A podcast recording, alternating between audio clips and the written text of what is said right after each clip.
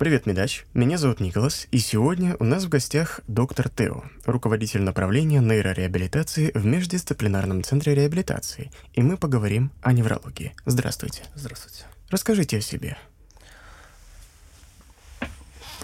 А, во-первых, перед тем, как я вообще все это хотел бы рассказать, я бы хотел поблагодарить Медач за то, что они при пригласили меня на этот подкаст. Мне очень приятно. А, Тео, потому что Тургун Хаджаев Иркин Углы Ойбек. И, как вы понимаете, достаточно сложно к произношению, поэтому я сократил имя до Тео и так вот стал доктором Тео. Итак, э, я являюсь э, доктором, специалистом в области неврологии и проблем движения. Э, закончил Ташкентскую медицинскую академию, в медико-педагогический факультет.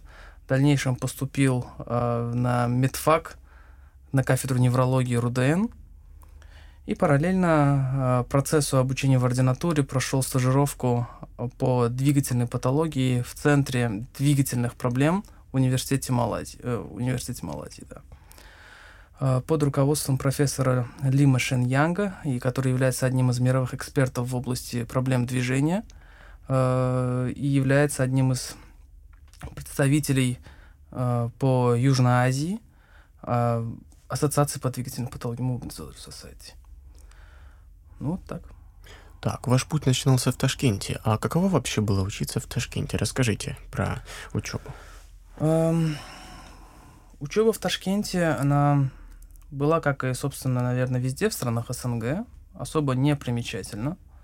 Но интересным является, вот я вот сейчас, если анализировать, как это вообще все происходило, очень интересным и богатым были фундаментальные курсы, то есть первые три курса обучения в институте, где а, нас, скажем так, вводили вообще в медицину, познавали анатомию, биохимию, патологию. Это были одни из очень важных предметов, и как я в дальнейшем понял, они нас углубили чрезмерно сильно, mm-hmm. а потом все это, как, скажем так, вот это вот, вот эти знания пытались из нас активно выбивать в клинике. Но я счастлив, что прошел вообще весь этот путь потому что э, мне повезло, что э, меня обучали профессора старой закалки, которые не уставали, скажем так, развиваться, работать над собой. Даже будучи э, глубоко за 60, они знали самые современные данные по поводу различных патологических процессов, включая, например, механизм Каспас. Я почему это говорю? Потому что это было не написано в книгах, а они спрашивали это на нас на экзамене, нам приходилось выходить из кожи вон и читать зарубежную литературу, что, собственно, привило, скажем так, вот эти вот первые, эм, э, первые такие навыки изучения научной литературы более, более, глу, глу, более глубже, чем позволяла нам это делать советская литература. Вот. Ну вот, собственно, вот в общем, если сказать, то эм, самыми продуктивными годами были, вообще обучение в Ташкенте было раньше 7 лет, это сейчас 6 лет, но самыми продуктивными были первые три года. И, наверное, последний седьмой курс, когда мы э, попали на кафедру врачей общей, медицины общей практики, врача общей практики, где э, нас учили задавать вопрос «почему?».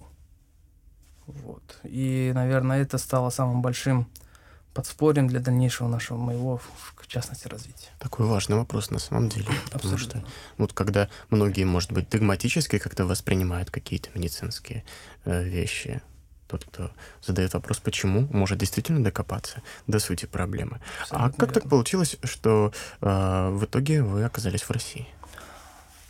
Ну, наверное, правильным будет ответить, что любовь заставила меня э, приехать в Россию, Прекрасно. Все дело в том, что моя супруга, она училась в России, она э, IT-аналитик, mm вот, и когда встал вопрос насчет дальнейшего продолжения обучения, то есть вопрос ординатуры, эм, в этот же момент решался вопрос уже дальнейшей семейной жизни. Я человек достаточно семейный и планировал это достаточно давно, и мы решили, что правильно будет э, учиться в России, то есть она дальше продолжит свою, свою магистратуру в России, а я решил, что буду учиться в ординатуре тоже вот здесь, в Москве.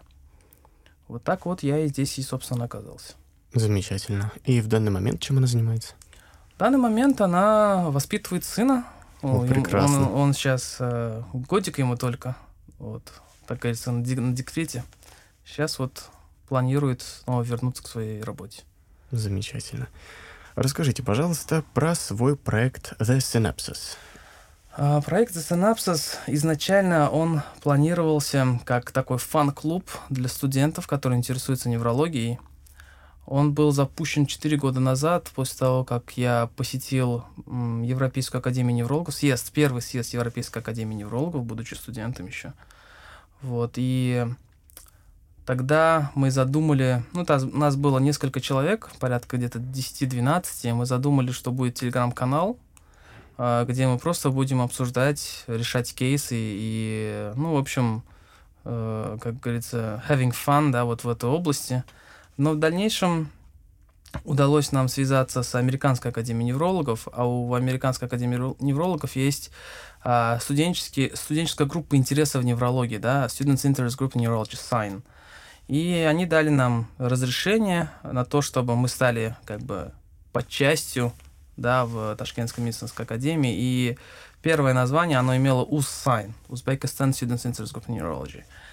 В дальнейшем в процессе работы мы столкнулись с рядом сложностей, но это больше вот меж, между собой, между группой, там пошел небольшой разлад, и, э, скажем так, мне пришлось отколоться, когда я откололся, я создал группу The Synapses, э, в которую я уже вложил чуть, чуть шире, чем... Это не просто студенческая группа, это пусть это будет группа врачей, пусть эта группа будет других специалистов, не, невро, не неврологов нейрохирурги, пожалуйста, да, там кардиологи, пожалуйста. А в процессе работы мы поняли, что пошло большое количество обращений со стороны друзей, родственников, знакомых, что э, нужно обсудить, взвесить, дать второе мнение по поводу различных клинических случаев.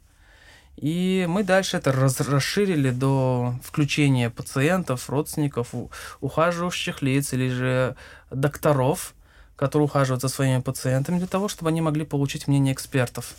И мы стали привлекать в синапсус э, различных экспертов в различных областях, но в частности больше тут, конечно, было неврология и психиатрия, для того, чтобы они могли, например, получить второе мнение, или же они не знали, что это за заболевание, по какой-то причине их не образовали, мы их образовываем, либо же они говорят, Сейчас мы вышли на тот уровень, когда они говорят какой-то город, и мы стараемся найти доктора в этом городе, который мог бы им помочь. Вот. И проект сейчас расширился до уровня того, что мы имеем так называемый synapses public, то есть там только пациенты, люди, ухаживающие за пациентами или их родственники, куда они зап- дают запросы, рассказывают свои истории, дают какие-то документы, которые мы могли бы изучить.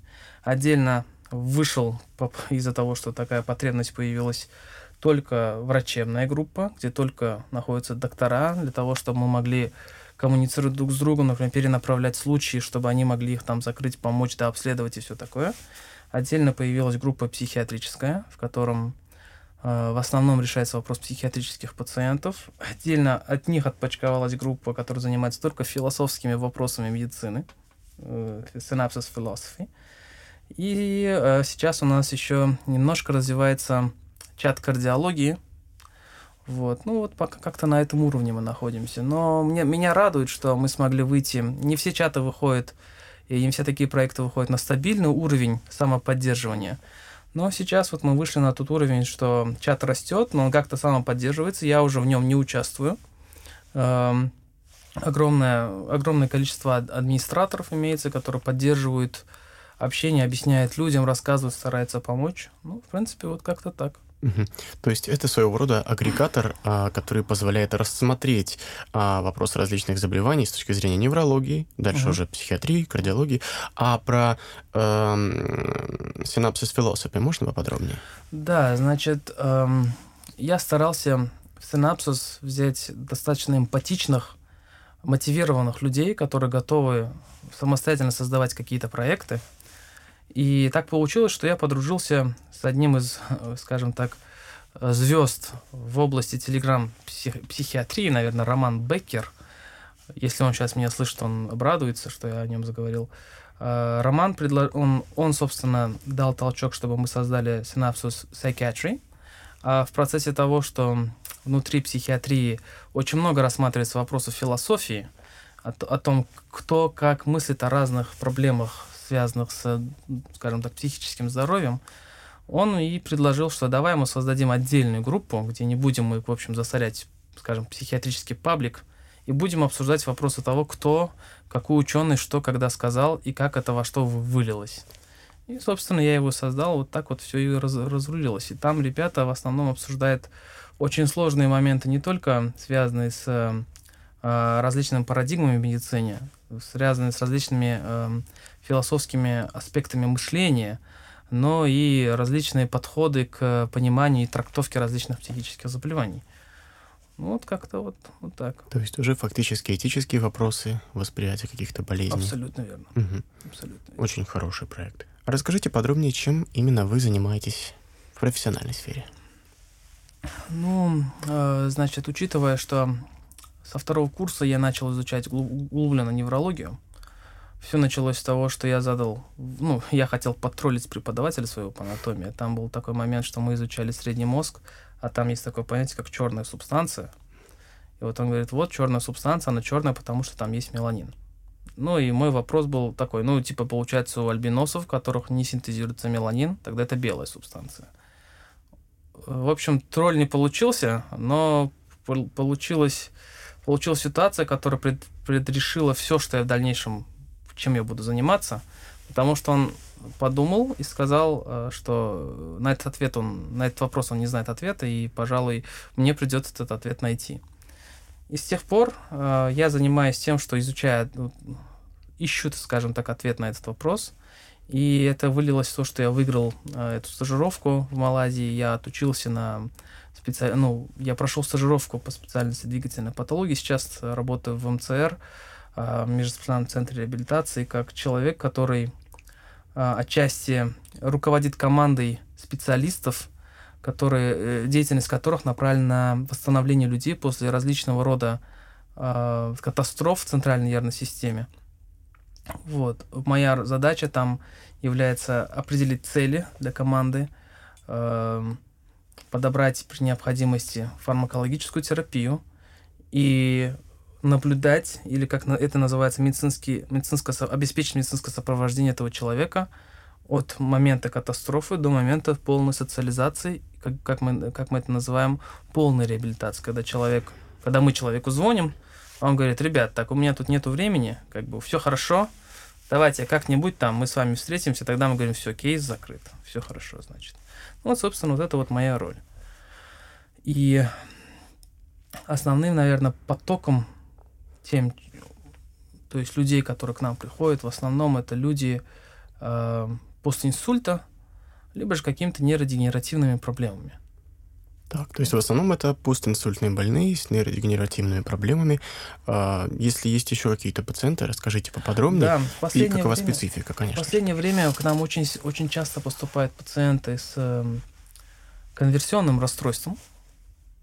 Я очень сильно заинтересовался вообще вот этим направлением. Конверсионное расстройство – это проблема, э, которая находится на стыке неврологии и психиатрии – это двигательный дефицит, чаще, чаще всего это проявление какого-то э, психического заболевания в виде какого-то объективного проявления. То есть, например, пациент страдает каким-то тревожно-депрессивным расстройством, истерией, чем-то еще, но визуально это выглядит как будто у него не работает, например, нога, или, например, у него головокружение, или же какая-то слабость, и или же, например, э, непроизвольные движения в виде установки пастуры, либо же какое-то хариформное движение, либо же тремор. И тут э, очень важно, чтобы сработал хорошо невролог, потому что а, эти люди приходят сначала к неврологу, и невролог должен изучить всю его нервную систему, понять, что там нет органического субстрата, то есть нет какого-то повреждения, разрушения, некроза, воспаления чего-либо, и передать аккуратно этот кейс а, психиатру, чтобы тот уже его закрыл. Ну вот, собственно, в последнее время такой пул пациентов идет, и в принципе мы справляемся с, этими, с этим пулом. Кстати, мы э, запустили в МЦР проект Journal Club, где мы снимаем э, обзоры на таких пациентов, публикуем до-после и то, как, как решался этот случай, чтобы эм, коллеги могли, более молодые коллеги, могли э, увидеть этот клинический случай, и если у них э, на практике это, они видят так, такие случаи, они могли их тоже решить. Ну вот, собственно, пока вот таки, такой вот узкий круг заболеваний, с которым мы работаем. Угу, то есть а, это самые травмы. частые? И еще травмы. Травмы, Травмы центральной нервной системы, да. Вот так. Скажите, а насколько реальна горизонтальная мобильность в специальности? Ну, из невролога, центров УНМК в другие отрасли, например. Или лучше сразу выбирать конкретный профиль нейропатологии? Это очень хороший вопрос. Очень хороший вопрос, потому что а, современная неврология, она ушла у, далеко вперед.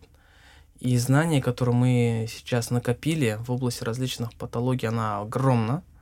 И одному человеку очень сложно э, вести параллельно очень много направлений. И мое личное мнение такое, что перед тем, как вообще вступать вот, ну, в путь, скажем так, неврологии, человек очень, дол- очень, студент очень сильно и глубоко должен изучить вообще весь организм, банально терапию очень хорошо должен знать. Почему? Я вот сейчас вот постараюсь э, очень емко и кратко сформулировать. Все дело в том, что неврология, она изучает систему, которая контролирует все остальные органы. И дефицит этой системы, дисфункция этой системы может приводить к дисфункции ряда других органов систем, которые зачастую могут проявлять себя э, субъективно для человека большим дефицитом, чем какие-то, например, другие поражений. Например, человек может прийти с тем, что у него нарушена ходьба. Так. Это его наибольшее проявление для него субъективно. Но когда вы его осматриваете, вы понимаете, что хотя для него ходьба это самая главная проблема, но причина этой ходьбы не в том, что у него там где-то дефицит нервной системы, а просто потому, что у него нестабильная стенокардия или, например, стенокардия э, очень высокой степени. У него просто выраженная одышка. Он делает пару шагов, он задыхается. Ему это кажется, что у него нарушена ходьба. И тут надо быть очень внимательным, потому что если невролог эту штуку упустит, формально человек может выйти за, за порог его офиса и умереть от этой стенокардии. Либо человек может прийти, э, пойти э, к, к неврологу, рассказывать там какие-то проблемы, когда вы задаете вопрос, что же вас самое главное беспокоит, он может сказать, например, запоры. Нетривиальная проблема для невролога. Он тут э, может задаться вопросом, ну, почему вы тогда ко мне пришли, почему, например, не к терапевту. Но возвращаясь к вопросу, опять-таки, почему это возникло, оно может дать ответ, что проблема на самом деле не терапевтическая, а неврологическая. Теперь возвращаясь к вопросу о горизонтальной мобильности. Неврология разделена на сосудистую, на нейромышечную, на двигательную, на эпилептологию, да, на воспалительные заболевания и так далее. И каждая из этих отраслей, она может углубляться до бесконечности. И все зависит от того, а, где работает человек и где он планирует работать. Я изначально, то есть с самого второго курса своего института, а, я был уверен, что я буду работать с э, нейродегенеративными заболеваниями, с болезнью Паркинсона. Я углубленно шел именно в эту отрасль. То есть, к своему стыду, я не изучал, например, эндокринологию. Ну, я изучал, чтобы сдать экзамен, да, вот если быть честным. Mm-hmm. Я не изучал кардио и все остальное, я изучал только неврологию. Но сейчас а, я понимаю, что это была большой ошибкой, и я вот, например, сейчас вот стараюсь перечитывать всю терапию и понимать, где зак- закрыть все свои пробелы вот в этом направлении. Наверстать упущенное. Абсолютно. И поэтому, если, например, вопрос будет касаться меня, насколько моя горизонтальная мобильность есть или нет, как я могу, могу ли я смещаться со своего места, я бы, наверное, ответил, что, ну, overall, да, ну, то есть, как бы, могу ли я вести пациентов с инсультом, да, смогу ли я ответить вопрос, почему возник инсульт, наверное, могу ли я точно установить это, нет, как-то так. А эпилепсия. Я не силен в эпилепсии, абсолютно. Ну, то есть я прям понимал, что эпилепсия это отдельный мир, я прям это знаю, я прям туда не лезу поэтому. И поэтому я стараюсь дружить с людьми, которые очень хорошо знают эпилепсию, чтобы направить пациента к ним. Нейромышечные заболевания, они это тоже очень глубокий, сложный мир, куда я тоже не лезу. Вообще, вот немножко касаясь о том, вот вы можете задать вопрос, вот вы говорите про двигательную патологию и затронули то, что вы не можете работать в нейромышечных, в нейромышечном направлении. Я вам тут немножко, наверное, отвечу. Есть классификация НАТА, это ученый НАТ, так. А, который создал а, некую градацию а, причин, которые могут проводить к распаду движения. И он разделил на три степени. Самая низшая степень, первая степень, это нейромышечные проблемы. Вторая степень – это проблемы, которые начинаются от так называемого кортикоспинального пути, заканчивая базальными ганглиями. И третье – это корковое нарушение. Ну, это вот я просто по-научному, но вот различные уровни анатомии центральной нервной системы.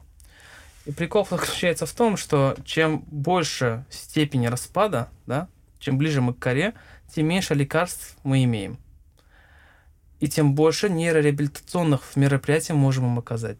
Чем дальше мы от коры, тем больше у нас лекарств, тем больше методов вмешательства, и тем меньше нейрореабилитационных опций мы можем там предложить. Вот такая вот интересность. Моя опция заключается, вот я нахожусь между второй и третьей степенью, то есть базальной ганглии и кора. Первая степень нейромышечные заболевания, там целый мир, который требует специальных знаний в области электрофизиологии – в области фармакотерапии и в области вообще вот клинического, клинической оценки пациентов. Вот. И поэтому э, моя мобильность, она вот так вот немножко ограничена. Что же касается вообще подготовки невролога, то э, по-правильному будет, если человек, студент, осваивает терапию, потом изучает общую неврологию, по-правильному. То есть он как бы знает все о неврологии достаточно поверхностно, но глубже, чем, например, знает терапевт. А после этого, когда он уже как бы изучит все, он такой сядет, подумает и скажет, так, я буду эпилептологом, все, пойду-ка я на, в эпилепсию. И все, он дальше идет в эпилепсию, если он хочет быть эпилептологом. То есть в этой ситуации лучше все-таки ознакомиться со всем, Естественно, а потом уже это по-правильному. Вот, угу. это прям по-правильному. Отлично. А теперь расскажите, пожалуйста, о мифах. Какие самые распространенные мифы и легенды есть, связанные с неврологией? Это очень хороший вопрос. Настолько хороший, что мне пришлось вчера весь вечер подумать и полистать свои книжки. Очень хороший вопрос. Наверное, ну, я составил списочек, и на первом месте э, стоит фраза «Все болезни от нервов». Так. Вот это миф. это ну, большой да. миф. На самом деле это не так. И когда э, я слышу эту фразу, когда человек сидит и говорит, ну, все болезни от нервов, я такой думаю, так, мне надо провести госпитальную шкалу тревоги и депрессии, наверное, и направить этого человека к психиатру.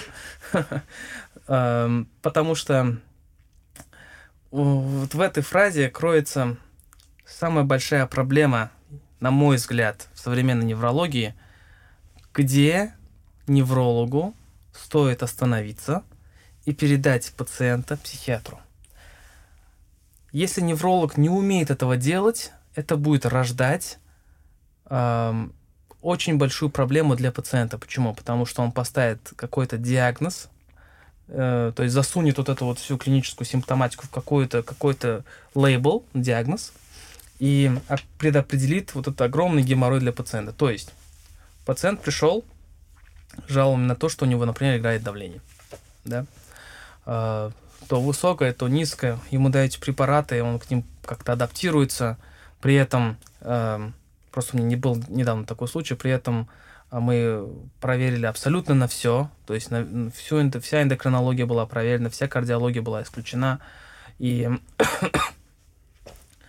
и оставалось очень малое количество каких, каких-то редких заболеваний. И вот, собственно, этот человек обратился к неврологу, который поставил ему вегетососудистую дистонию по гипертоническому типу. И вот вся вот эта вот симптоматика, которую вот описал этот пациент, была, был засунут под лейбл неврологический. Что говорит о том, что ну, этот человек теперь прочитает, ну, все мы читаем о своих заболеваниях, да, почитает об этом заболевании, войдет в небольшое тревожное состояние, усугубит свою симптоматику, а потом он пойдет получать второе мнение, третье мнение, четвертое мнение, и везде это будет копипаст такой диагноза и э, он будет крутиться, пока не попадет к какому-то доктору, который сядет и скажет, скажи, пожалуйста, вот это, тут ты расскажешь, рассказываешь мне о том, что у тебя там поднимается давление и все такое. Ну, он говорит, да. А а как ты спишь, например? Ну, вот так вот. А где ты живешь? С кем ты живешь? Ну, вот супруга. Кто твоя супруга? Ну, вот тут такая, да. А, с ней все хорошо. Нет, тут она болеет, у нее там, скажем, рак какого-то там органа. Опа. Мы начинаем думать, а может у него вот это вот его повышенное давление является проявлением стресса, стресса тревоги. И вот тут вот этот замкнутый цикл перерывается, и этот невролог передает этот случай психиатру, который закрывает все вопросы. Угу. И вот это самый главный вот момент, да, то есть где невролог должен сказать так, все, это уже не мое, а это психиатра. Потому что это позволит вообще всю эту ситуацию разрешить быстро. Вот я говорил про конверсионные заболевания. Они к нам приходят эм, уже, с, скажем так, глубокими психическими инвалидами, если можно их так назвать. Почему? Mm-hmm. Потому что они, например, могут жить 4 года. У нас был недавно случай, э, девочка с нижним парапарезом, то есть, значит, ноги не работают. Четыре года она крутится по различным центрам Европы, по различным центрам э, Москвы России. И э, все у нее нормально. Но, но непонятно одно, почему она не может ходить, почему она пользуется инвалидным креслом. Я не буду раскрывать детали э, анамнеза, потому что это может раскрыть личность, mm-hmm. но формально все это запустилось после очень сильного психоэмоционального стресса в ее жизни. Пациентки, пациентка э, такого э, переходного возраста, 16-17 лет. Так вот, э, к нам она обратилась в центр для того, чтобы получить мнение по поводу того, можно ли например, делать операцию по поводу резекции концевой нити спинного мозга. Есть такое понятие, как э, прикрепленный спинной мозг, tethered cord syndrome котором спинной мозг при, прикрыва, э, привязывается к нижним этажам позвон, позвон, позвоночного столба. Так. И это вызывает нарушение в поясничном отделе в виде нарушения мочеспускания, э, нарушения или слабости ног.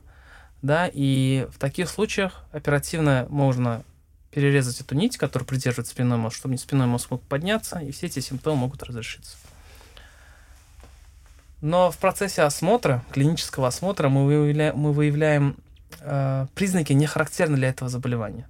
Как бы есть у нее нарушение мочеспускания в виде задержки мочеспускания? Да, есть. Есть у нее слабость? Да, есть. Но какая это слабость? И тут мы видим расхождение жалоб клинической гипотезы с данными клинического осмотра.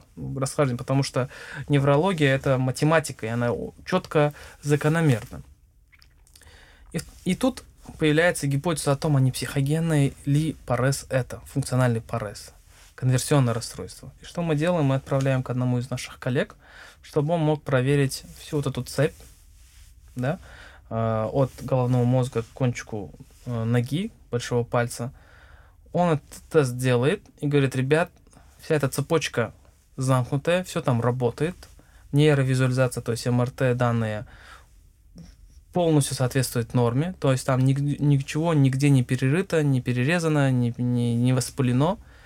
И возникает опять-таки вопрос. Итак, значит, мы имеем девочку, которая не может ходить, у которой задержка мочеспускания, у которой все двигательные цепи работают, все сенсорные цепи работают, анатомически все эти зоны целы. Почему она не может ходить? Психогенная. Абсолютно верно. Природа. И, но проблемы мы столкнулись не в том, что мы ее неправильно диагностировали, а в том, что мы не смогли ей объяснить, что этот случай требует психиатрического наблюдения.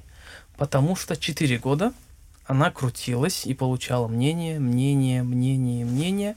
И это создало вот это вот, создало очень четкое э, понимание того, что у нее должна быть какая-то органика. Потому что никто же ей до этого ей не говорил. Поэтому я и говорю, что здесь очень важно, чтобы невролог и психиатр срабатывали, понимали, пар где стоит передать кейс психиатру. Это один из мифов. Второй из мифов э, то, что нервная система э, не восстанавливается при травме, наверное. Это. Конечно, слышали. Э, это, это миф, но отчасти, потому что когда мы говорим о том, что нервные клетки не восстанавливаются, мы должны понимать, о каких клетках мы говорим ну как, нейроны, да, они не восстанавливаются, но в зависимости от того, какие части мозга, о каких частях мозга мы говорим. Есть части мозга, в котором нейроны новые появляются. Например, гиппокамп, там постоянно появляются новые клетки. Согласен, что, например, в отдельных частях коры, например, зрительная кора, там новых нейронов после, после гибели не появляются. Но нервная система не заточена под функционирование нейронов. Ну, то есть нервная система, она не зависит от... Она отчасти зависит, но это не так, что вот мы теряем нейрон, и как бы все, функция потеряна. Нервная система, в отличие, например, от печени, функция которой зависит от количества этих клеток, а э, головной мозг, он зависит больше от количества синапсов, связи между клетками, и это сети, которые может поддерживать эту функцию. Поэтому есть такое понятие, как стратегические инсульты, например, или нестратегические инсульты. Когда мы говорим о нестратегических инсультах, мы можем получать, скажем, мозг, в котором огромный кусок мозга, прям огромный пласт потерян. Но при этом, когда мы начинаем с ним работать, мы можем восстановить его э, существенно. Это вот не стратегические инсульты. Почему это происходит? Потому что нейронная сеть, которая существует, она может компенсировать и брать на себя потерянную функцию, если она не является стратегически важной. Я к этому немножко попозже вернусь. Это как-то связано с принципом субординации нервной системы? Абсолютно верно, да. Вот с этим и связано. Когда мы говорим о стратегическом инсульте, то есть, почему я об этом говорю? Потому что люди к нам приходят говорят, вот нам нерв, нервная система, как она же должна на себя взять какую-то функцию но при этом у них, например, инсульт маленький, но находится в очень важном месте, в котором находятся не нервные клетки, а их пути. Перерезка путей приведет к тому, что, ну, как бы нейронная сеть сохранна, ну да, она как бы должна брать на себя функцию, но, блин, сигнал не проходит вниз, и мы ничего не знаем, мы вообще не знаем, как это, как эту проблему разрешить. Тут эм, реабилитационный потенциал, так называемый, и прогнозы, они э, не совсем хороши. Вот. Это что касается второго мифа, который я вот подумал и обнаружил для себя. Третий миф, что мы можем обучаться, мы обучаем мы, или мы можем осваивать новые знания где-то до 30-35. Это тоже большой миф. Миф заключается в том, что нервная система, она обучаемая, она работает нон-стоп в постоянном режиме. Мы обучаемы Э, до конца своей смерти, если мы не говорим о том, что этот головной мозг подвержен каким-то нейродегенеративным процессам. Здоровый мозг он обучаем до конца. Тут другой момент. Поле, наверное, больше он социальный. Хотим ли мы это делать? Может, у нас есть какие-то другие проблемы? Может, у нас к этому моменту накопились какие-то соматические заболевания, либо скажем, какое-то тревожное расстройство, которое не позволяет нам обучиться, да, мы у нас 100-500 тысяч задач, которые мы должны делать. И так создается миф о том, что, ну, как бы, учись, учись, пока, пока ты не потерял эту способность. Мы имеем очень много подтверждений тому, что это миф, что очень многие люди за 50 тоже добивались огромных успехов э, и обучались чему-то новому. Так что вот как-то, наверное, три мифа, которые я вот так вот сформулировал для себя. Да, спасибо. Довольно распространенные мифы. Да. Скажите, как обстоят дела с фармакотерапией в неврологии? Ну, эм, это хороший вопрос. Хороший вопрос, потому что когда сейчас это услышат неврологи, они э, так тихонечко взгрустнут, потому что неврология, ну, так как мне это рассказывали мои преподаватели, как говорится, является одной из очень элитных таких специальностей, потому что там красивый осмотр, да, мы там долго можем смотреть, очень четко можем топировать, и все. То есть на этом все и заканчивается. То есть потому что мы не имеем препаратов, которые могут, например, восстановить, если мы говорим о самом распространенном заболевании центральной нервной системы и понятной и знакомый для обычных людей это инсульт, угу. то мы крайне малы, мы, мы ограничены в опциях фармакотерапии смерти клеток. Вот. И поэтому это очень сильно варьирует. То есть, если мы вспоминаем опять вот эту классификацию НАТО, при нейромышечных заболеваниях мы имеем достаточно обширные фармакологические опции. А, но если мы говорим об нейродегенеративном заболевании или инсульте коры, мы там мало что можем сделать препаратами. Мы не сможем восстановить погибшие клетки. Мы не можем дать таблетку, которая чудесным образом усилит формирование новой цепи, да, нейроны, нов, новые ветки нейронной сети или там восстановит какие-то там раз, разорвавшиеся, не знаю, не функционирующие сети, нет таких препаратов, ну, за редким исключением, и то при каких-то патологиях. А, э, например, в кардиопроблеме или же в гастроэнтерологии там больше, намного больше препаратов.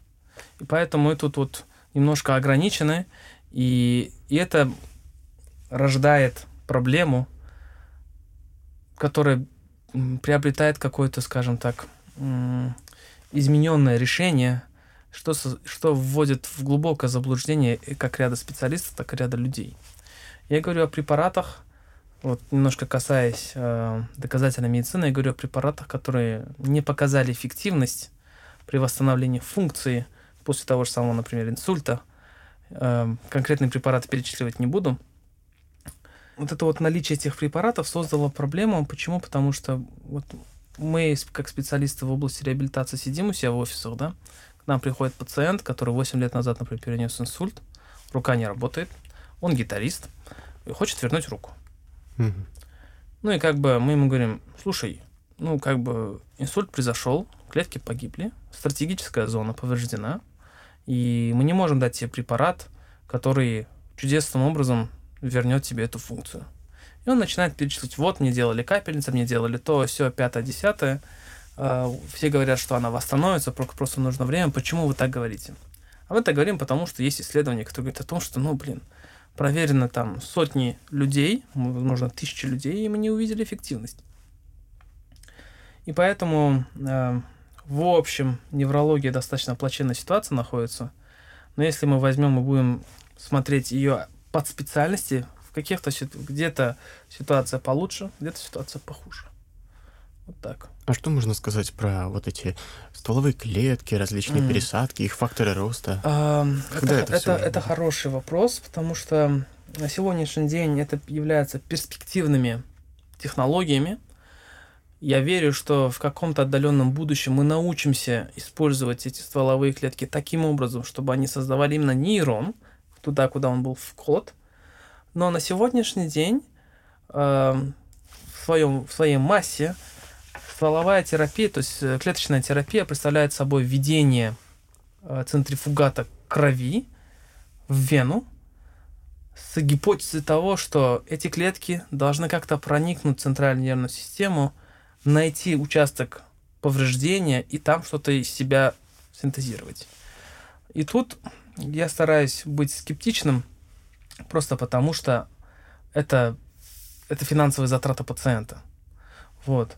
Скептичен я потому, что эта клетка, во-первых, должна как-то выжить в крови, в котором она представляет собой чужеродное вещество. И, клет... и клетки крови могут ее убить. Во-вторых, эта клетка должна как-то сообразить, что она должна проникнуть, например, в центральную нервную систему, а не, например, осесть в костном мозге, в печени, в каком-то другом органе и родить там соответствующую клетку. Это вторая проблема, да, гематоэнцефалический барьер. Предположим, что она туда проникла. Хорошо, она проникает туда, и она каким-то чудесным образом должна найти очаг повреждения, например, инсульт, нейродегенеративное состояние, да, и вот там она должна, вот эта нежная клетка, должна, во-первых, выжить в агрессивной среде, которая убила клетки до нее, и себя создать что какую-то какую клетку.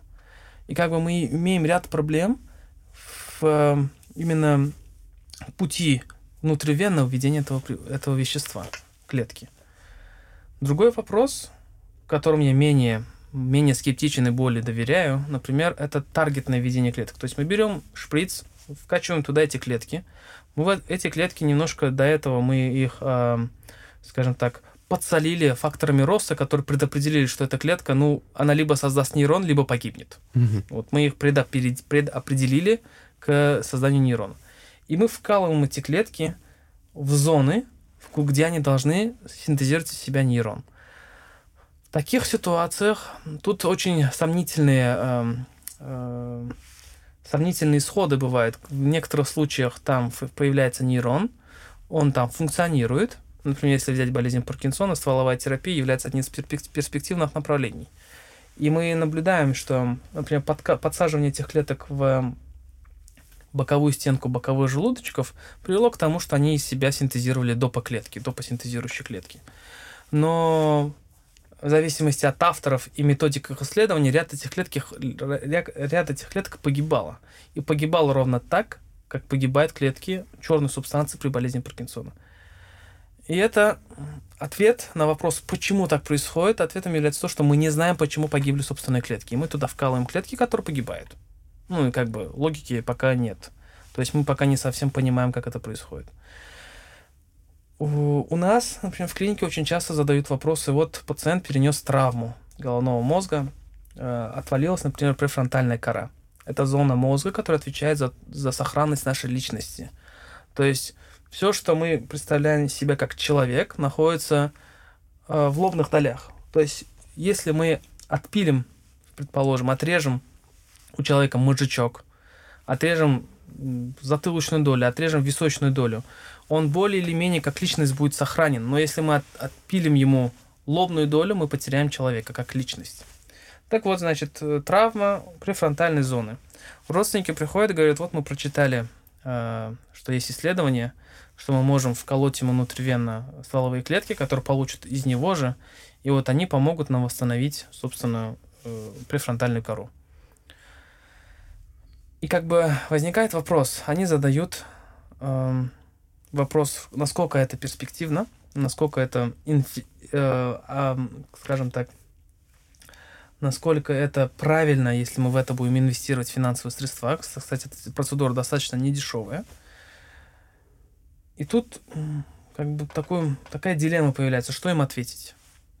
Как бы. Ответ мой обычно бывает такой, что мы не имеем достаточно данных, а когда начинают, когда они начинают, иногда это все перерождает в споры, я начинаю объяснять, что вот смотрите, вот МРТ, видите, вижу. Видите, вот это вот префронтальная кора, видите, вижу. Вот тут, видите, нет, не вижу. Скажите мне, как эти 10 миллилитров клеток должны проникнуть, как я сказал, по всем, пройти все эти этапы. Хорошо, предположим, что это какой-то хронический процесс. То есть травма произошла два года назад, они вот теперь хотят туда влить стволовые клетки. Там уже рубцовая ткань. То есть э, архи- архитектура на, микро- на микроскопическом уровне изменена таким образом, что даже туда, если клетка встанет, а даже если она превратится в нейрон, ей некуда расти в объеме. Хотя э, есть перс- более перспективное направление, когда мы берем, то есть пациент поступает с травмой, мы ему открываем мозг, берем участок разможенной ткани, сеем эти клетки, они там растут, да, то есть мы берем из поврежденного участка его же стволовые его же. клетки, ждем, пока мозг зарубцуется, восстановится, открываем снова мозг, вырезаем рубцовую ткань, сажаем эти нейроны и смотрим, что получается. Ну, на сегодняшний день мы умеем это делать на шимпанзе. И что же получается? Более или менее эффективно. 95% восстановления получается, но мозг шимпанзе, он крайне примитивен, мозг mm-hmm. человека намного сложнее.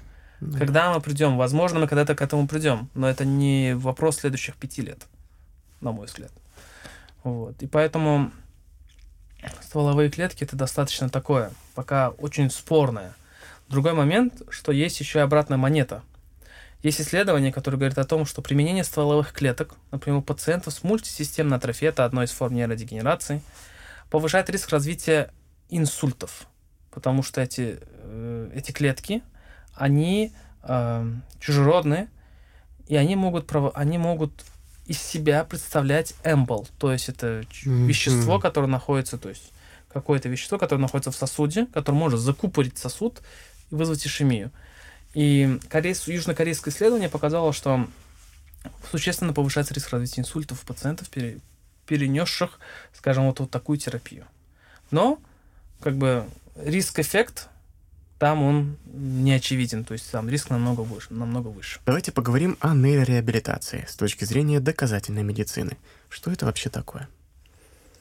Спасибо большое за вопрос.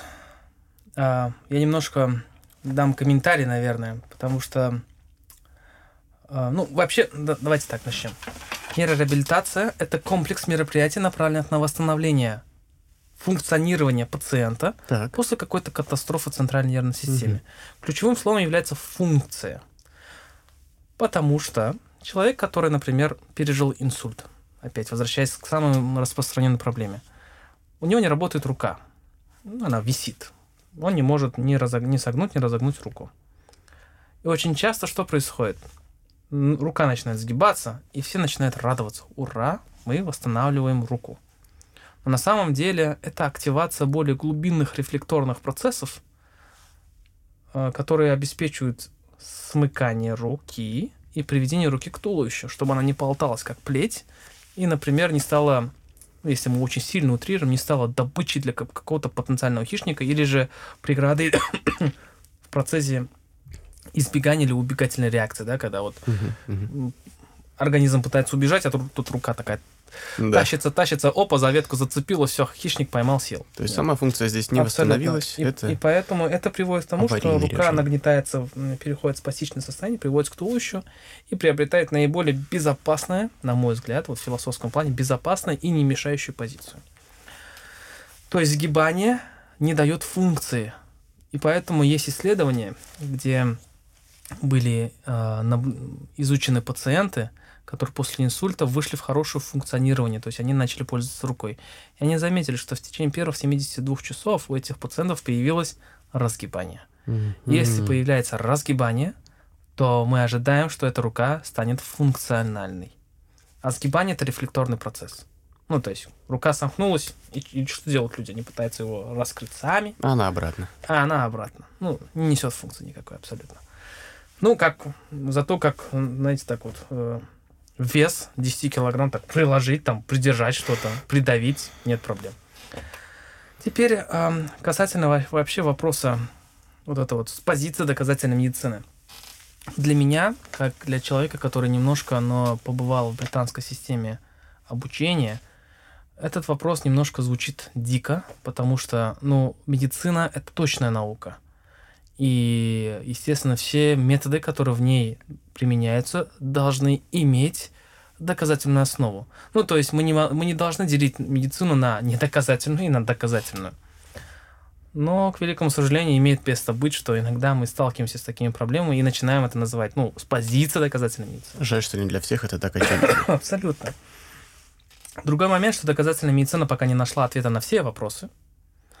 Но что она нам уже говорит? Она говорит, что если человек взаимодействует, да, вот он, например, перенес выраженную ну, жесткую травму, вышел из комы, но способен понять вопрос, способен моргнуть в ответ или дернуть палец по команде, с этим человеком можно работать.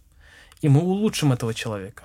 Но процесс его улучшения очень четко зависит от того, какое у него, какое у него было состояние центральной нервной системы до происшествия, какой был уровень интеллектуального развития до происшествия, какие гены у этого человека, и насколько этот человек вообще мотивирован.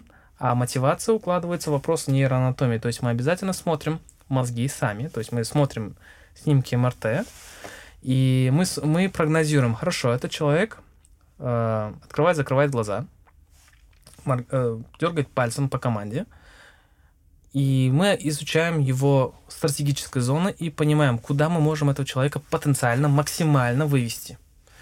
Если, например, у человека перебит ствол, такая структура мозга, где проходят все пути, и мы понимаем, что ну, ноги потеряны, скорее всего, рука потеряна, скорее всего, а то, что палец там как-то дергается, разгибается, это, вероятнее всего, тот участок неповрежденных проводов, который функционирует.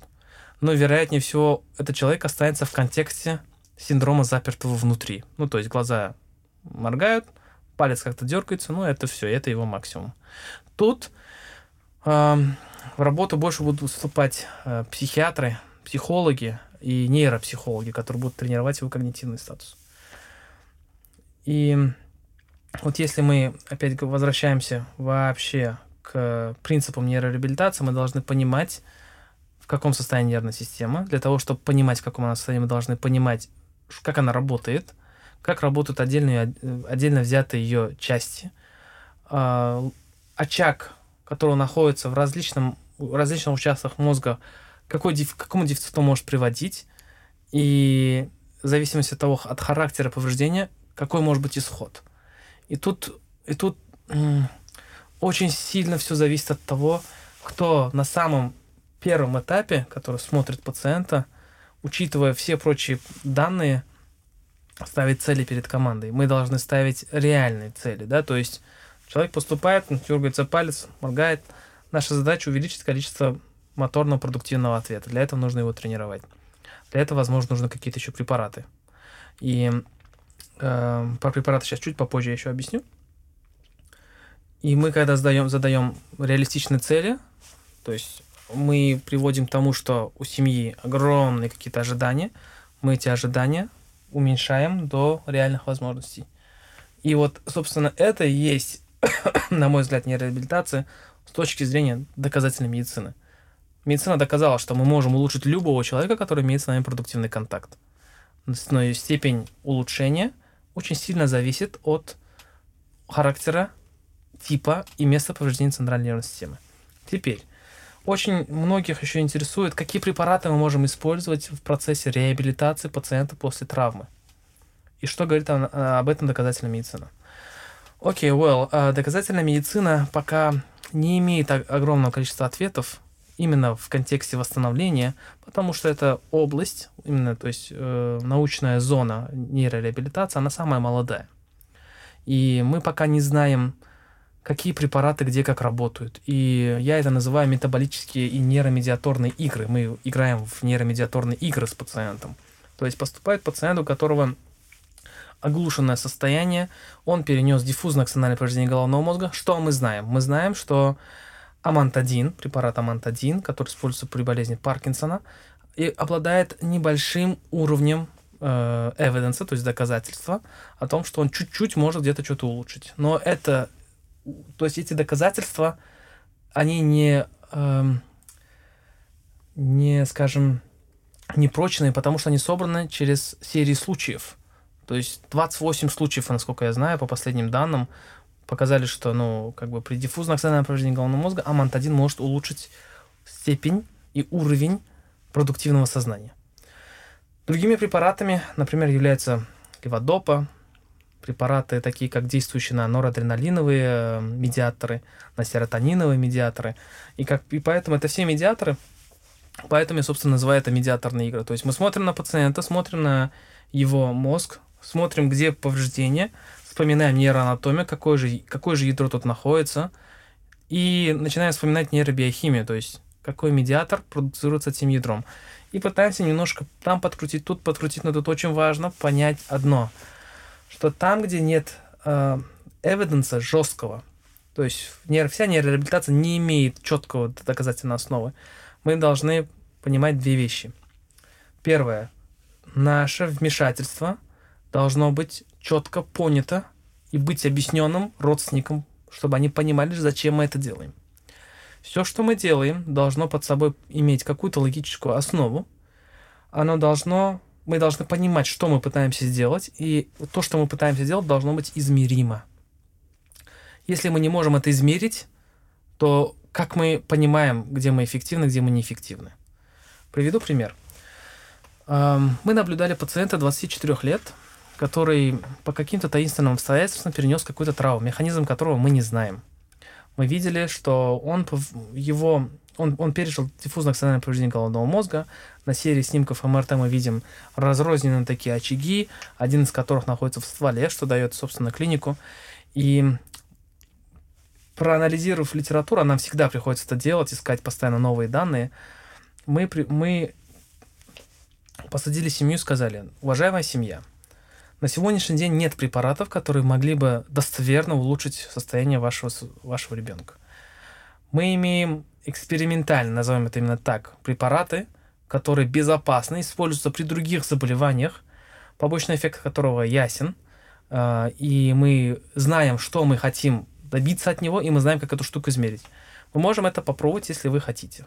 Семья дала согласие, мы ввели этот препарат. Препарат леводопа, э, леводоп содержащий, модопар, модопар, по-моему, был, да. Так. И что мы, что мы увидели? Критерий эффективности мы взяли способность пациента переписать свое имя, скопировать свое имя э, путем изучения того, что написал экзаменатор. То есть экзаменатор пишет его имя, он это просто копирует. И мы наблюдали следующее. 100 мг э, леводопа, то есть модопара, достаточно, чтобы восполнить весь эндогенный запас леводопы при, при его дефиците. И мы увидели, что вот он выпил мадопар, через два часа он четко скопировал свое имя, но, но в этот же день мы, заме... мы увидели, что у него какие-то непонятные ощущения в области паха, и мы подумали, нет ли здесь какого-то галлюцинаторного эффекта, потому что леводопа может провоцировать галлюцинации, или же какого-то другого побочного эффекта, мы прекратили этот препарат. И что же? На следующий день он не смог написать свое имя. Uh-huh.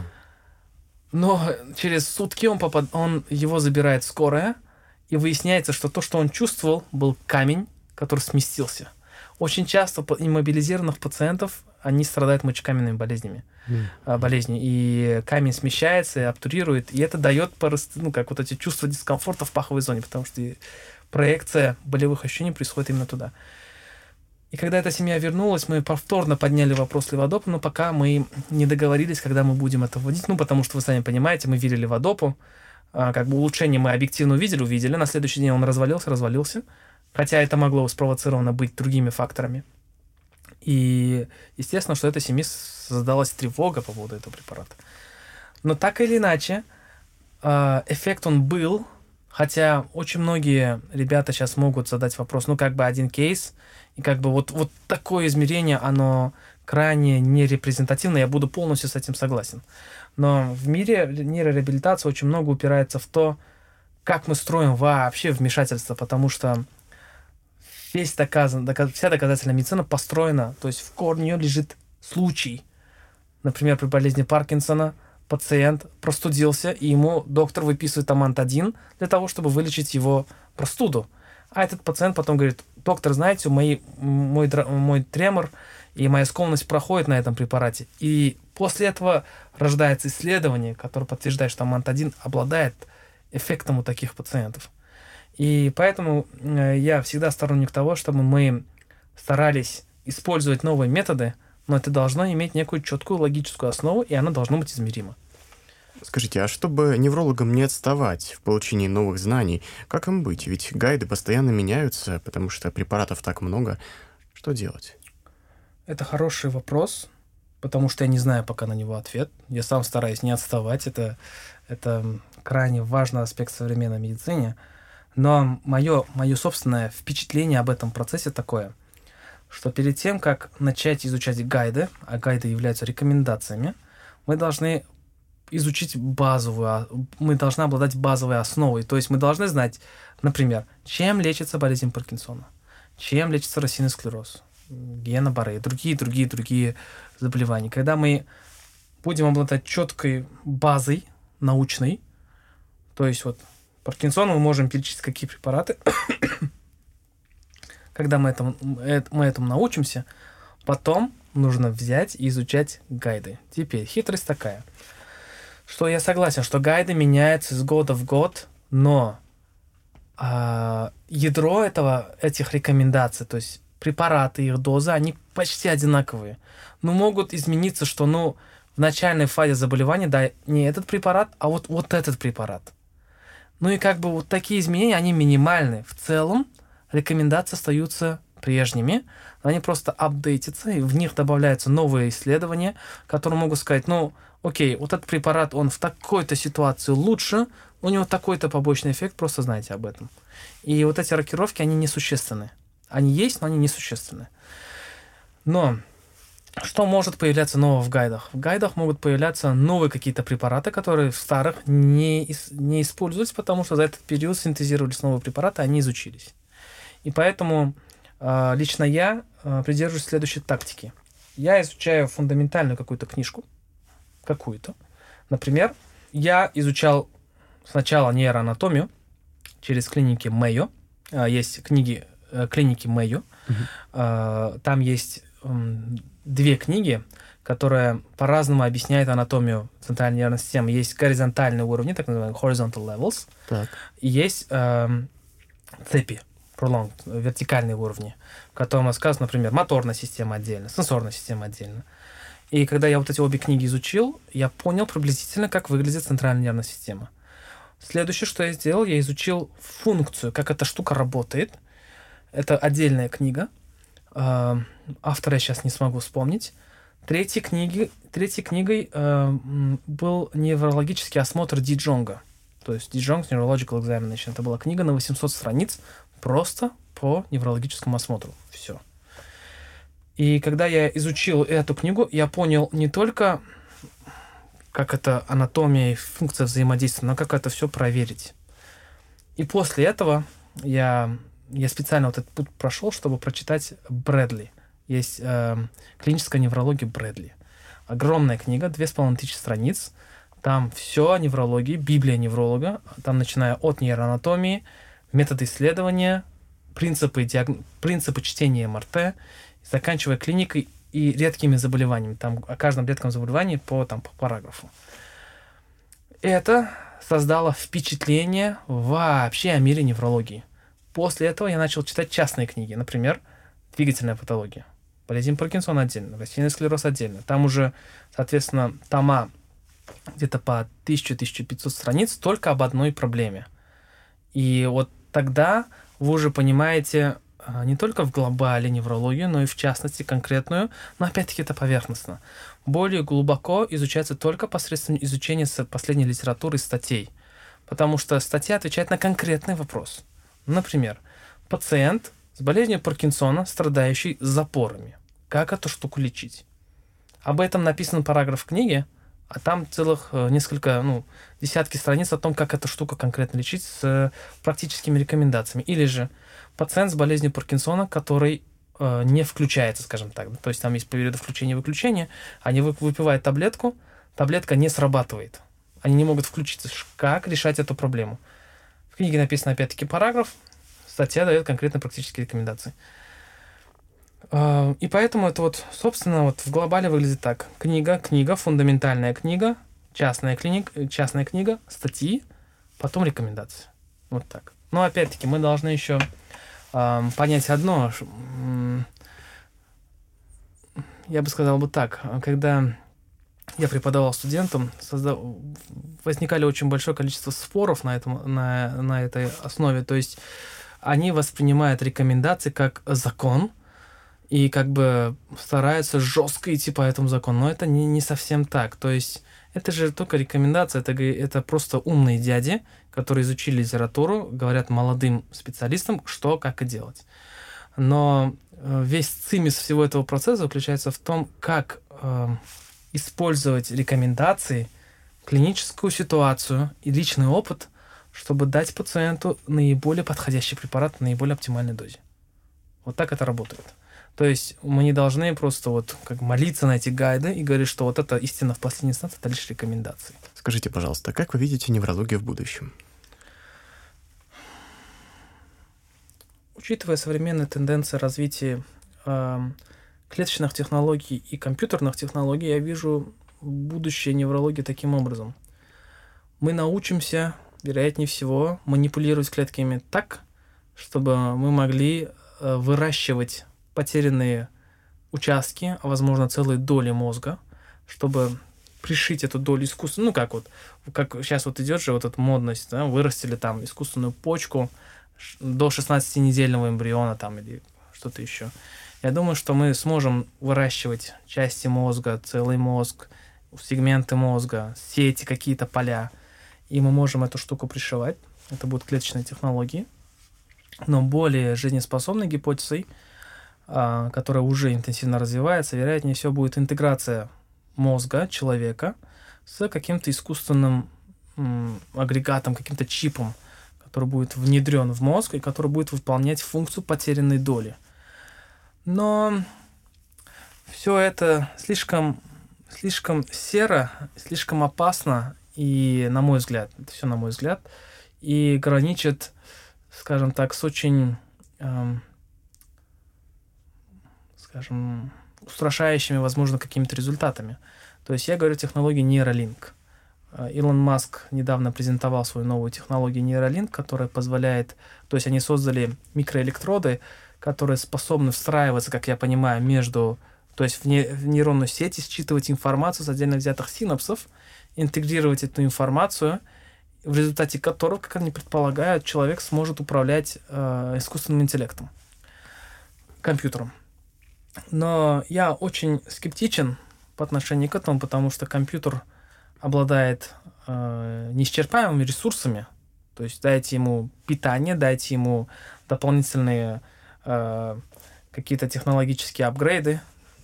Я, не, я просто не, не силен в компьютерных технологиях, то есть дайте ему, например, помощнее процессор, дайте ему побольше памяти, у него, ну, то есть мы это можем увеличивать до бесконечности. Человеческий же мозг, он, он человеческий мозг, он ограничен, он находится в закрытом пространстве, он имеет тот объем, которым заложено, э, который заложен ДНК. Все. Он, он не, без, не безграничен. И тут очень такие устроить можно жаркие споры. То есть мы хотим починить компьютер, но формально установите вы э, эти электроды в необходимые зоны и запустить и их можно запустить таким образом, чтобы самая репрезентационная зона коры, то есть та зона коры, которая отвечает за наше самосознание, может потерять связь, например, к зоне, которая отвечает за чувство самостоятельности какого-то исполняемого движения. То есть формально, когда мы хотим сжать руку, мы понимаем, что мы сами дали команду, и мы сами сжали руку. Есть такое заболевание э, или синдром, который носит название синдром чужой руки. Так. Когда рука, чаще всего левая, если это правша, выполняет какие-то функции, какие-то движения, хватает, избегает, э, в очень тяжелых случаях может атаковать э, человека. В таких ситуациях, когда мы задаем вопрос пациенту, что ты чувствуешь? Он говорит, я чувствую, что, я это, что это делаю не я. Это кто-то другой делает. Это делает инопланетяне, микрочип, что-то еще. Это происходит потому, что повреждается часть мозга, который дает привкус самостоятельности этим движениям. Ну, то есть, возвращаясь к знаменитой фразе Татьяны Черниговской, мозг и личность не одно и то же – теперь представьте, мы встраиваем нейролинк АИ в этот участок мозга, мы включаем этот, э, это, этот прибор, он выключает эту зону мозга, человек теряет, человек теряет чувство самостоятельности движения этой руки. И все, и как бы чип спокойно может управлять этой рукой. Нет проблем. То есть в этом случае АИ берет контроль над человеком, Может спокойно, да? может, может спокойно, если у него он преследует такой цель. Другой вопрос, что мы пока не создали такой мощный АИ, который имеет э, какую-то, насколько я понимаю, самостоятельно рождающиеся цели. Доминировать, там, захватывать, что-то еще. Теперь, если мы будем немножко рассуждать в эту тему, для меня это, наверное, конечно, могу сказать, что как бы из области э, э как сейчас как это называется-то? Science fiction? Э, нет, нет, нет, нет, нет. М-м, глобальная теория, а, теория заговора. заговора. Вот. Из, из серии теории заговора, что вот если мы будем сейчас рассуждать. Илон Маск запускает два больших, очень амбициозных проекта. Первое — это Starlink, система глобального интернета. Второе, он запускает систему Neuralink. Это система, которая позволяет соединить мозг и интернет и мы говорим об АИ, и мы говорим об глобальной сети. Теперь на секундочку, если мы подумаем, то есть представьте себе будущее, в котором каждый человек подключен к общей сети, сеть которого находит, которая глобальна, вы никуда не можете от нее деться, потому что она покрывает каждый квадратный сантиметр поверхности Земли. И как бы тут начинается рок-н-ролл, да? Кто дает гарантию, что на, нами не манипулирует и не управляет, исходя из того, как работает мозг, и что мы можем отключить саморепрезентационную зону от остальной части, мозга. Ну, то есть, возвращаясь опять к Татьяне Чернивец, как вы понимаете, что я не реальность, что мы не в матрице? И тут как бы все становится достаточно жутко в этом моменте. Как минимум нужна гарантия, что не будет рекламы во сне. Абсолютно. Вот. И перспективы изучения мозга, они как бы и сулят как хорошие вещи, так, так и плохие вещи. Вот как-то так. Дихотомичность технологии, как Абсолютно. огонь, который может согреть тебя в жилище, приготовить пищу, ну, у древнего человека, если возьмем так, и может привести к пожару, в конце Абсолютно. концов. Не только же, чтобы животных отпугнуть диких И поэтому тут такое, создание таких перспективных технологий, где мы вживляем мозг, подключаем ее к сети, не знаю, достаточно, достаточно... Я бы был бы крайне скептичен, и, и, например, если бы задали бы вопрос, хотели бы вы, чтобы вам мозг уживили нейролинк, я бы, наверное, ответил бы нет. А что вы думаете по поводу положительной стороны данной технологии? Известно, что есть, например, э, сейчас э, такой имплант Argus 2, который mm-hmm. как раз взаимодействует со зрительной корой и обеспечивает человеку какое-никакое, но зрение, и именно благодаря интерпретации сигналов, поступающих от специальной камеры. Я положительные, конечно, они неоспоримы. То есть, эм, опять-таки, если мы будем возвращаться к инсультным стратегии, повреждению стратегических зон, например, перебитые пути, внутренней капсулы, которые контролируют тело, в таких ситуациях мы сможем устанавливать нейролинк в двигательную зону, она будет считывать информацию, другой чип будет находиться в спинном мозге и перекидывать информацию туда. Человек приобретет снова способность управлять телом. Но здесь мы, опять-таки, здесь я вот вспоминаю тут же фильм «Превосходство». О, да, Абсолютно, фильм. где как бы технология создавалась с целью вылечить человека, но в конечном итоге э, там немножко начало пахнуть революцией, да, техногенной, где люди теряли опцию управлять своим телом, а некое другое существо, назовем это так, значит, брало контроль. Вот. Поэтому, да, ну, в принципе, мы сможем это делать в ближайшем будущем, но тут надо быть очень осторожным. Я думаю, нужно будет создать некую правовую сначала базу, проработать mm-hmm. этику э, вот в таких вмешательств, и потом уже использовать эти технологии. Да, конечно же, этика требует очень больших усовершенствований, хотя бы касательно уже таких вопросов, как э, аборт, применение стволовых клеток, клонирование, искусственное оплодотворение и Конечно же, это искусственный интеллект в медицине и, э, собственно, внедрение различных чипов. Безусловно. Как же отличить хорошего невролога от плохого? Быстрый ответ не знаю. А, более развернутый ответ, наверное, а, мне придется для этого перефразировать, как отличить хорошего доктора от плохого доктора. Угу. И я отвечу с перспективы, с точки зрения представления о том, что если бы я был бы пациентом. И, наверное, я бы доверился бы тому доктору, который сможет сказать, я не знаю, что это такое. Я постараюсь найти ответ на что это. Либо эм, человека, который будет в этот момент, или он скажет так, дайте мне немножко времени, я изучу ваш вопрос, проконсультируюсь и дам вам ответ. То есть я считаю, что хороший невролог это тот невролог, который не торопится э, в ответах, не старается засунуть симптомокомплекс под какой-то ярлык, ищет и пытается ответить на вопрос, почему так происходит. Например, почему человек упал. Ну, то есть 80-летний мужчина упал. Почему он упал? Если вы зададите этот вопрос, вы, вы найдете там деменцию в 70% случаев. Ну, то есть, это, эти вопросы сакральны, потому что осознание ответа на, понимая, получая ответы на такие вопросы, меняет, будут менять, по крайней мере, судьбу этих пациентов и будут менять терапию. Потому что, ну, упал, хорошо, эндопротез, нет проблем, отправляете в реабилитационный центр, реабилитируют, все хлопают, он ходит, через неделю упал, другое, другое бедро сломал. А все потому, что ему нельзя было ходить, либо не, ему нельзя было ходить самостоятельно. И потому что у него деменция. И поэтому я думаю, что хорошие неврологи, хорошие доктора те, которые постоянно задаются вопросом «почему?».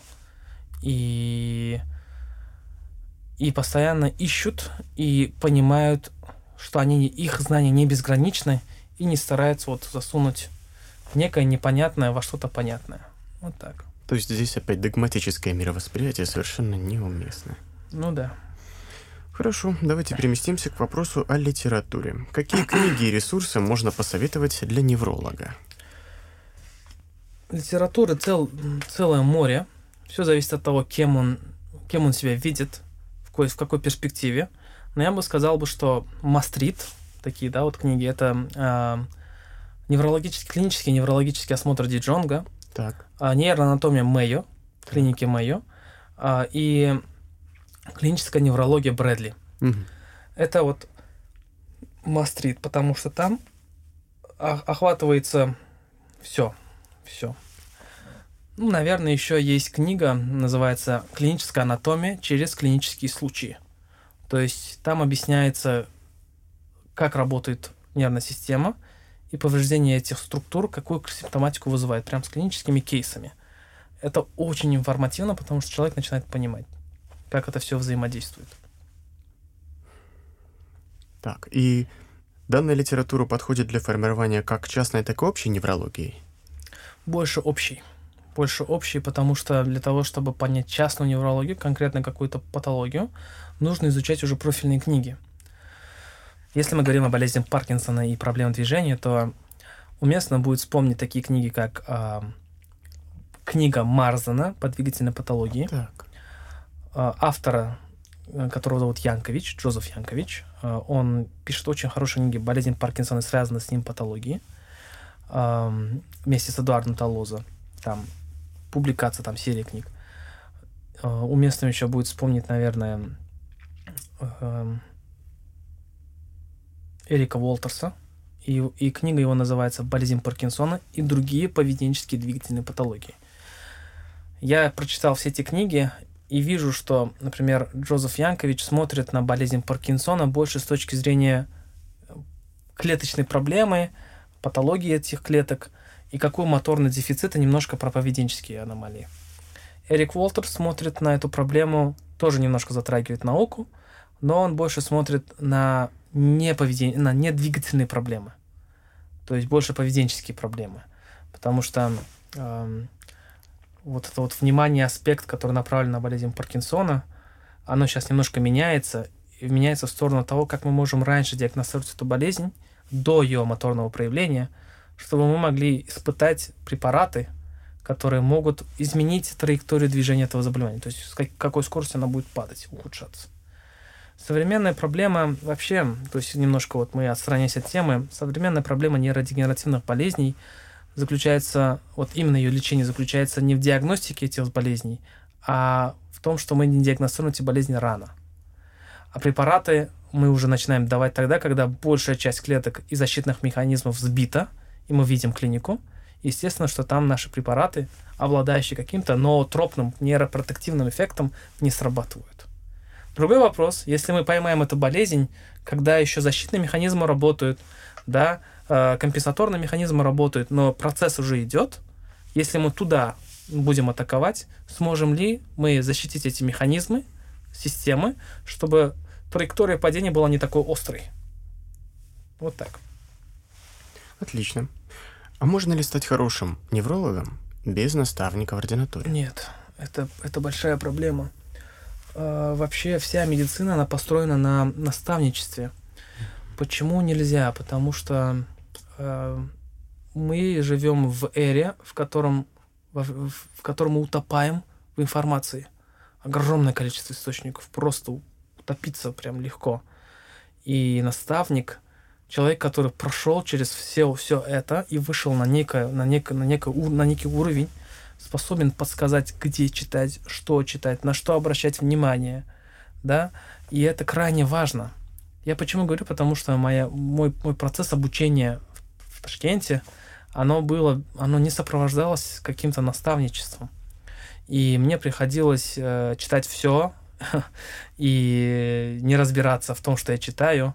И это привело к тому, что я прошел через этапы, скажем, когда я сам верил определенной группе препаратов, потом я прошел через отрицание, потом через философское отношение к этим препаратам, да, в виде вот вопроса плацебо и прочего. Вот. И вот сейчас, когда я прошел через наставничество своего профессора Ли Машиньянга, я понимаю, что это крайне важно, когда некий человек, когда вот вы посмотрели вместе пациента, пришли домой, а там уже на почте ждет вас 10 статей о том, на что обратить внимание об этом заболевании. И это круто. И это формирует очень четко структурированное мышление.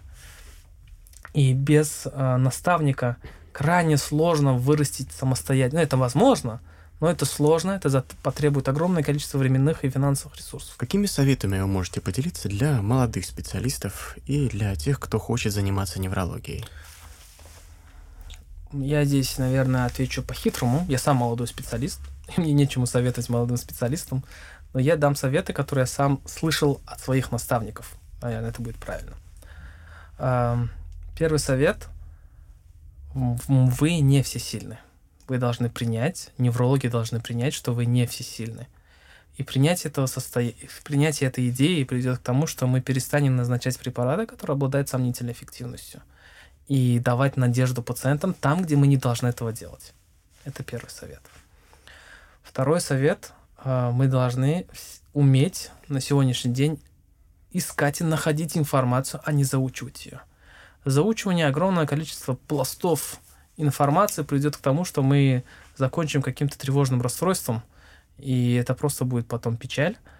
Мы должны знать, где, какую информацию находить, при этом понимая общую логику этой информации. То есть мы должны изучить синдромокомплексы, мы должны понимать, что это за заболевание, и при этом у нас на компьютере должен быть гайд с э, заштрихованными участками, которые мы сами себе сделали, что прям вот так, это вот, скажем, болезнь Паркинсона, открываем гайд, смотрим и назначаем таблетку. Но во время, во время одного из моих экзаменов мне задали вопрос, какой, какая там доза такого-то препарата при таком-то состоянии. И мой ответ был, я не знаю, но дайте мне три минуты, я вам дам ответ. Ну, современный мир, он, как бы, мы, мы можем очень легко найти эту информацию без за, заучивания этого всего, если мы не говорим о каких-то экстренных ситуациях. В экстренных ситуациях там четкий протокол, мы должны это знать. Но если мы говорим о каких-то таких, которые могут подождать 2-3 минуты, зачем это учить, когда мы можем эту штуку достать? Это, наверное, второе. А следующим советом, который я слышал, который я готов передать, это всегда задавайте вопрос «почему?». Всегда ищите ответ на вопрос «почему?».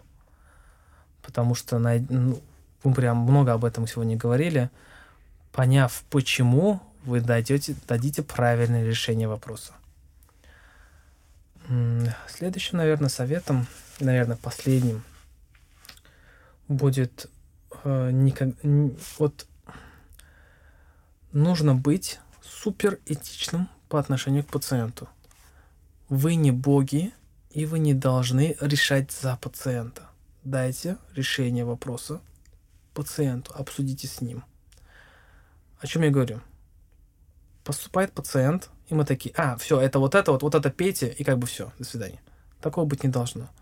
Ваша задача информировать пациента, ответить на все его вопросы, обсудить с ним так. Вот я, вот я как доктор вижу решение вашей проблемы. Один путь, второй путь, третий путь. В первом пути, например, такие плюсы и минусы, во втором такие плюсы, и в третьем такие-то плюсы и минусы. Какой вы хотите.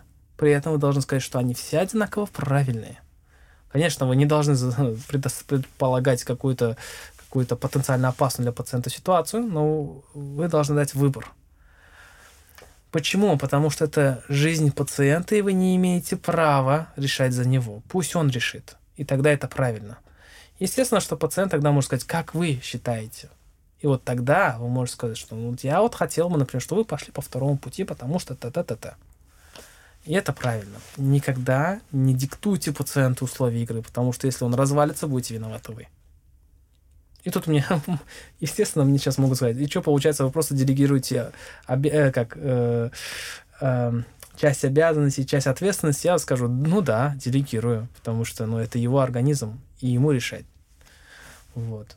Ну, наверное, вот как-то так. Вот такие вот в общем. Ну, кроме, конечно, надо много читать, много учиться. Кроме этого, вот, наверное, это будут самые сакральные такие, такие советы. Будем надеяться, что эти советы помогут нашим слушателям, и я уверен, что им было очень интересно. Я, я тоже надеюсь, что это было интересно. Спасибо большое. Спасибо вам.